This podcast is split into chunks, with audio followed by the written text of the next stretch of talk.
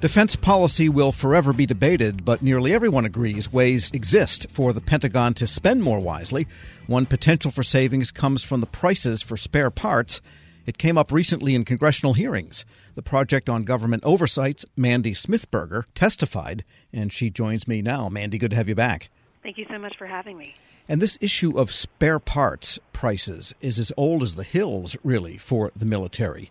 And what is it you told Congress, the appropriators, and what's the fundamental issue here with what it costs for spare parts? Right. So the fundamental issue here is that there have been a lot of laws put in place that make it that much harder for the government to negotiate fair and reasonable prices. They have to jump through a number of hoops uh, to be able to get certified cost or pricing information to determine if something is actually being offered for a fair price. And one of the biggest loopholes we have found is really misuse of what is called commercial items. Now, in a commercial environment, you actually have a market that's determining that a price is fair and reasonable. But for the government, in a lot of these cases, so called commercial items are actually sole source that you only have one person you're buying from, and it's really difficult to determine if you're getting a fair deal. And certainly, the government questions if they're getting a fair deal when a price, you know, goes up 50% or 100% in a year. So there are parts and pieces and sustainment items that the military needs that can be commercial. I mean, if you have a part for a fighter that is only for that particular plane, that's one thing. But I guess they have lots of vehicles and platforms and weapon systems that, at least parts of weapon systems, where there are commercial counterparts, and the same part could be a lot less money? No, so the issue is is that in a number of those cases, even though the government is the only customer, and the contractor will argue that some of these parts are actually commercial because they're similar enough to something that is offered on the commercial market and so it makes it that much more difficult for the government to get the kind of cost or pricing information that they would normally be entitled to to get negotiate fair prices. So in a number of cases the Department of Defense Inspector General has actually looked at some of these spare parts and found even though this is labeled commercial, actually the government's the only customer. We have really have no instances of seeing that there are other customers to make sure that these prices are fair.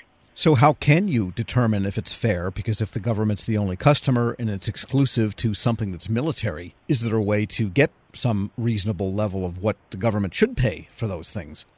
Absolutely. The companies could be required to provide the government certified cost or pricing information. And so we think particularly when you're talking about these sole source environments that that is information that the government should be entitled to to be able to negotiate those fair prices. Give us some recent examples where you've seen this kind of thing. Absolutely. So we've seen this with everything from you know small kinds of pins where it's been charged uh, where the cost is significantly higher, bevels, all kinds of little small parts, and in some cases there's been an upcharge of you know four thousand percent for a spare part. In one case, there was an engine that had not been deemed commercial before. They changed the definition of what commercial was, and then suddenly the price went up. Interesting. Yeah, things like pins and bevels, small maintenance items. Could it be that the government itself is causing, in some ways, that kind of pricing because of the process required to acquire them that costs the contractor more? I mean, what drives the price? Or is it simply contractors feel they can get it because they are the sole source?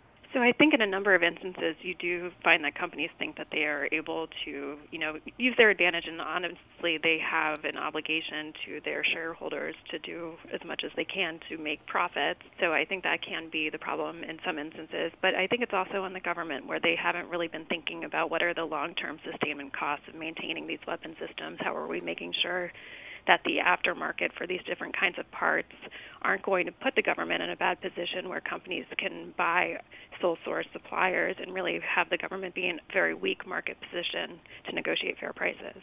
We're speaking with Mandy Smithberger. She's a defense spending analyst at the Project on Government Oversight. Then I guess you could say this issue backs up further left in the whole supply chain with respect to how these systems are designed, and perhaps they could be designed and built with sustainment in mind in the first place, and maybe some complexity left out in favor of ease of maintenance and low cost and sustainment? Absolutely. I think as much as possible we want these systems to be simple to maintain, that we want service members in the field to be able to fix their own equipment to the maximum degree possible so that they're resilient and flexible. Yeah, that's another issue, too, is the fact that very often the government cedes the contracting right to do the maintenance and repairs to the original contractor. And that can be expensive and also a logistics issue.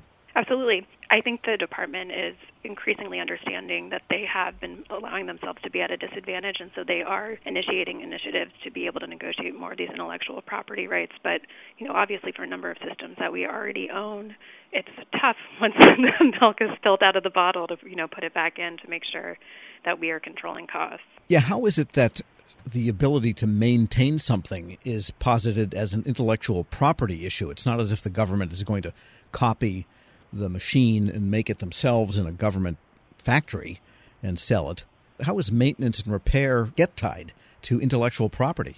So some of the things that those companies would argue is that they become concerned that if the government has information about these plans, that they could then compete this and you know give this information to other companies to be able to provide these services because as you're saying, you know, it's not like the government is going to be standing up their own manufacturing, but we would actually like to see more of those opportunities to allow entrants, to allow new small businesses to be able to provide some of these services to the government and for us to see more competition.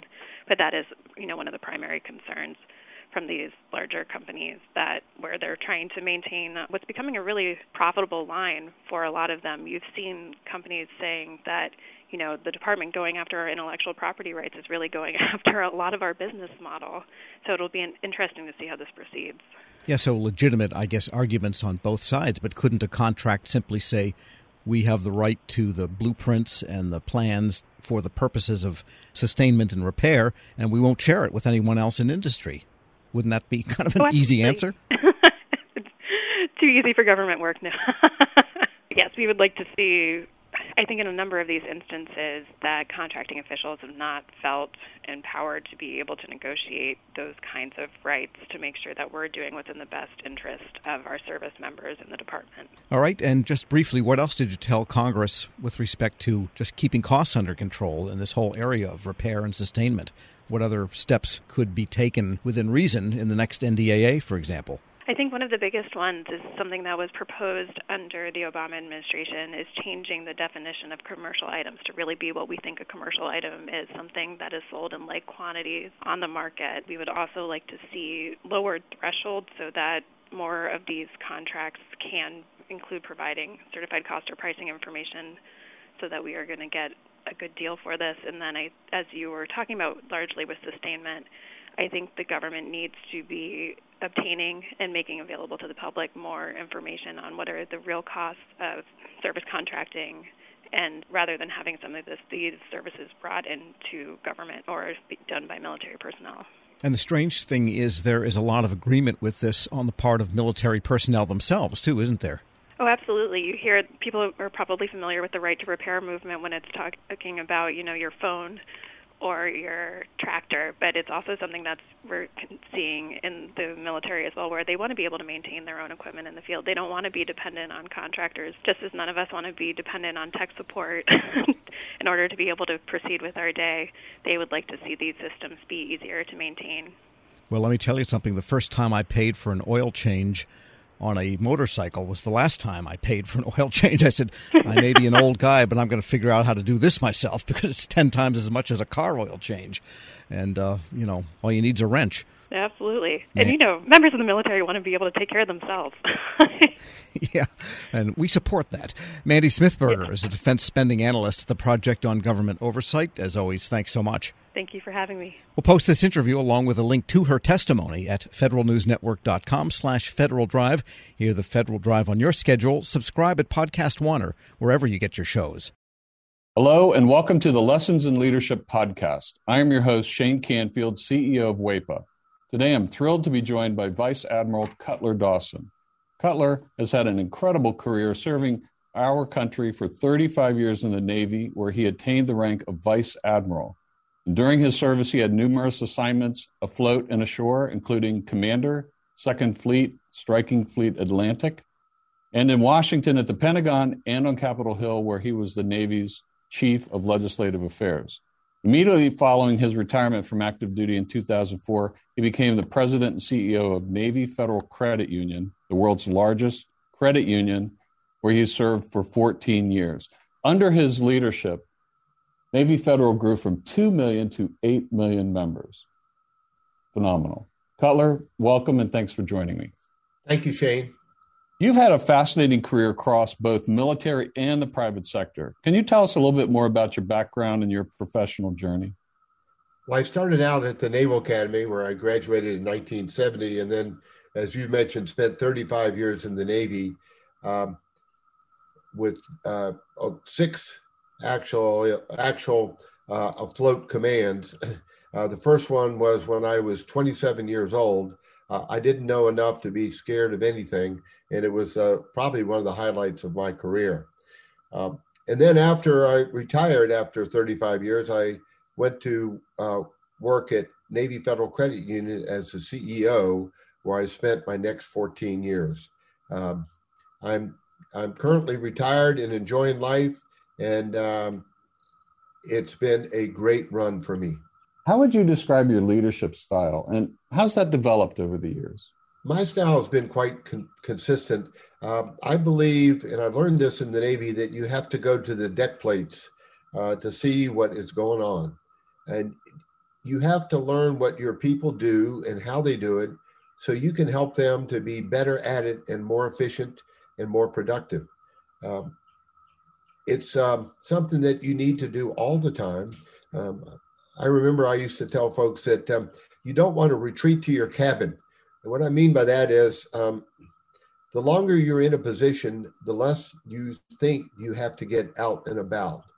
But that should be the opposite. You should get out and about more because people change, situations change, and you've got to figure out a way to get to them and find out what they're doing and where what you can do to help them. Uh, I We'll talk a little bit more about your book, but I read it um, from Sea to the C suite. Fantastic read. You talk about the deck plates in that um, as well. I would encourage everyone to get a copy of this and read some more detail about going to the deck plates. Cutler, who was the most impactful leader in your life and what quality did you admire about them? I had numerous while I was in the Navy, but uh, the quality that, that I enjoyed the most was the leaders that got to know me as an individual and that they cared about me and i could tell that they cared about me.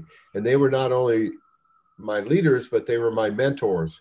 And um, i remember um, one particular one bill schiffer when i had my first assignment at the pentagon um, i would go in to see him with my problem of the day and i knew that he had numerous problems of his own but he would stop and he would focus on me and he would make me feel like i was the most important person in his world um, and I, I tried to do that um, throughout my career.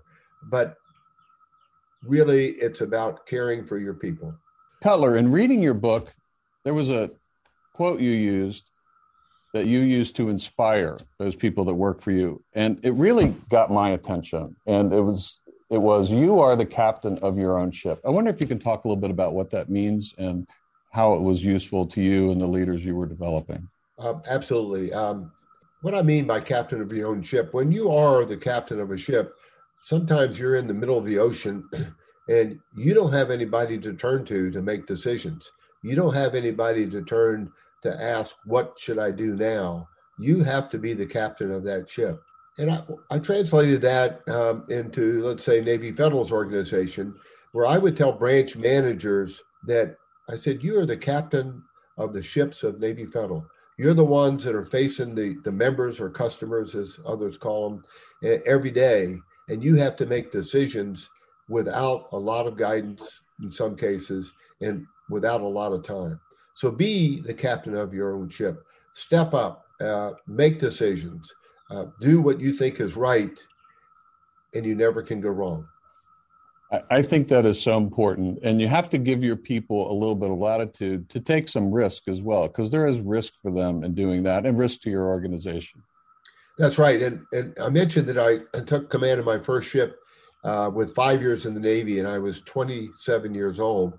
Well, my boss had 32 years in the Navy, and um, his his guidance to me when I first met him was, Cutler, you do the right thing, and I'll back you up all the way. What a wonderful way to to spend an assignment with uh, with backup and and guidance like that. What what great great advice. Uh, it's clear leadership is a topic you're passionate about. You wrote the book we mentioned before, um, from Sea to C suite. Can you tell us a little bit about that project? Yes, when I was at Navy Federal, I would tell sea stories uh, as parables to get my point across. And um, folks would tell me, Cutler, we like your stories. It gives us a picture of what you're trying to tell us. Now, what else are they going to say? They work for me, but uh, uh, I took it as a compliment, and it was. And my wife encouraged me to write a book, and I needed a co author to help me. And I found a lady named Taylor Keelan who was the perfect perfect co author. She turned in my stories into wonderful chapters um, that I'm very proud of. Where can listeners find a copy? Well, you can get it on Amazon, uh, and you can also uh, get it on the Naval Institute website. Uh, and I might add that um, any proceeds from the book, Navy Federal uses uh, to give to charity. Fantastic. Cutler, thank you very much. Really enjoyed your time and your lessons and in leadership and sharing with us your life story. And, and uh, I've learned a lot both from talking to you today and reading your book. And thank you very much for your time. It's my pleasure. And I, I, I would like to add one thing, if I could, Shane. Um, during my assignments in Washington, D.C., I gained the utmost respect for the civilians that work here every day. They're hardworking, they're dedicated, and they they have my eternal gratitude. Uh, I got to come and go from the Pentagon. They stayed every day and worked in Washington when I got to go out and um, enjoy being at sea. Perfect. Thank you.